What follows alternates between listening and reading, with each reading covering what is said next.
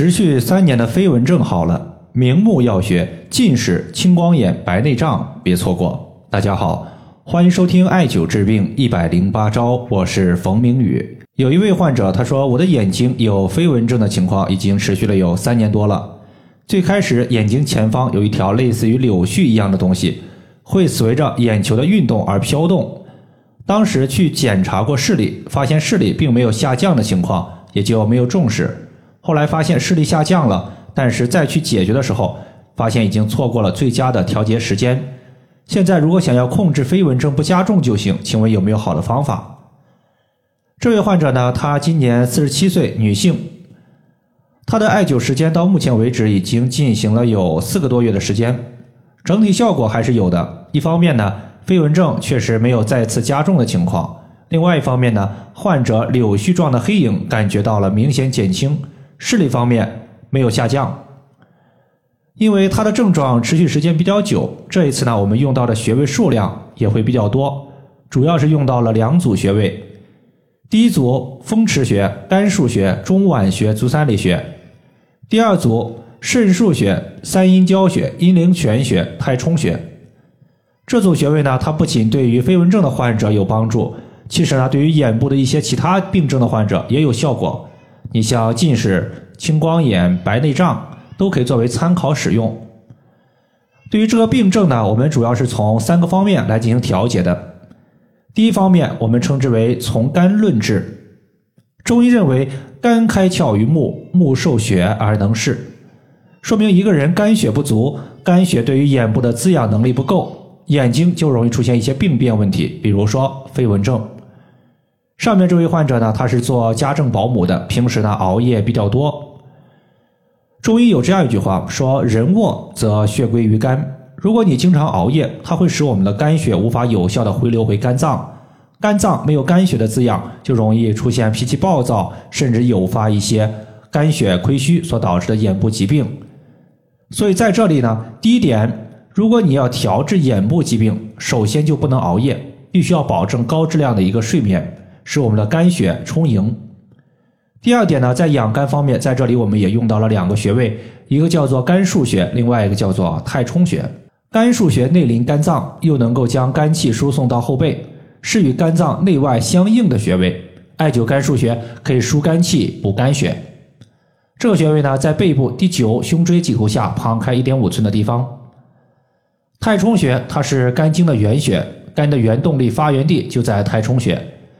所以，艾灸太冲穴，它对于所有的和肝相关的病症，其实都有效果。具体位置呢，是在足背第一和第二脚趾的横纹向上推，推到一个凹陷，就是太冲。第二个情况，我们是肝肾同源。如果从五行的角度来看的话，肝属木，肾属水，水生木，所以肾水是肝木的母亲。肾水充盈，肝木就强健。就好比说，水多了，树木生长的就又高又壮；如果缺水，那么树木往往不干枯死，就算是好的现象了。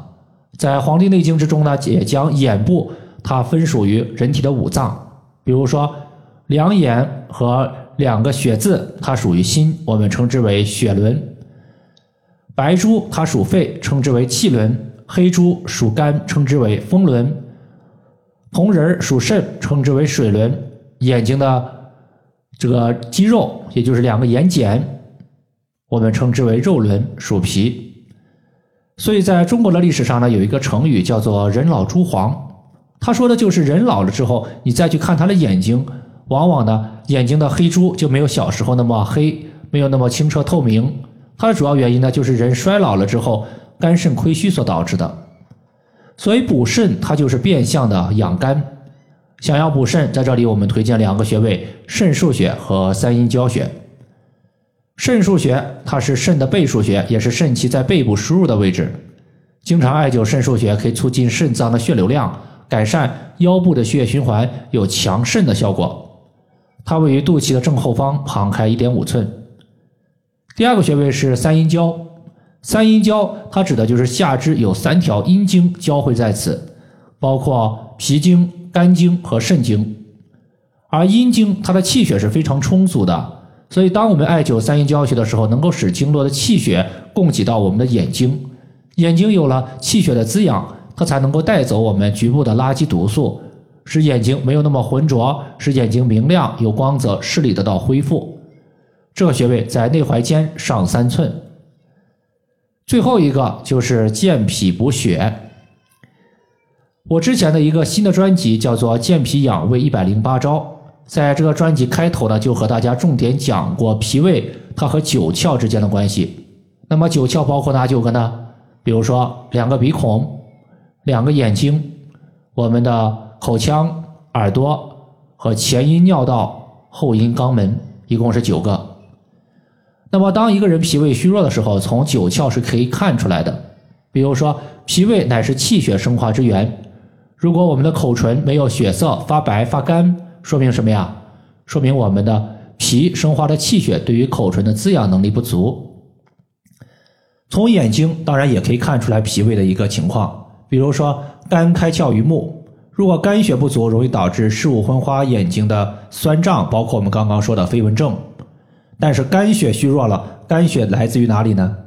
它也来自于脾胃，因为脾胃它是气血的生化之源。在这里呢，我们会重点用到四个穴位。第一个风池穴位于脑后，是人体气血向大脑和眼睛供血的通道要塞。艾灸风池穴可以保持我们气血的供血通道的顺畅。这个穴位在我们后头骨下方有两条大筋，大筋的外侧凹陷就是风池，大概位置呢和我们的耳垂是平齐的。接下来呢是中脘穴和足三里穴，这两个穴位。它属于是健脾胃的大穴位，中脘穴作为胃的募穴，足三里穴作为胃的合穴，两个穴位相互搭配，可以培补脾胃的元气，能够促进脾胃对于食物的运化，加速身体气血的生成。中脘穴在肚脐上四寸，足三里穴在我们屈膝九十度的时候，膝关节外侧下三寸。最后呢，还有一个穴位叫做阴陵泉穴，它是祛湿的大穴位。因为脾它运化食物生成气血，但是脾它有一个缺点，就是它特别害怕湿气。一旦湿气困脾，会导致脾的运化能力下降，使气血的生成量不足。这个时候，一旦脾胃虚弱，气血不足，眼睛得不到气血滋养，那么导致飞蚊症也就不奇怪了。所以说，脾胃强、气血足，它有利于飞蚊症的恢复。这个穴位，当我们。找到小腿的内侧骨，从它的内缘从下往上推，推到膝关节附近的时候，你发现推不动了，因为小腿它向上弯曲了。那么在它弯曲的地方就是阴陵泉穴的所在。以上的话就是我们今天针对飞蚊症以及眼部的一些其他病症都可以参考的一个方法，就和大家分享这么多。如果大家还有所不明白的，可以关注我的公众账号“冯明宇艾灸”，姓冯的冯，名字的名，下雨的雨。感谢大家的收听，我们下期节目再见。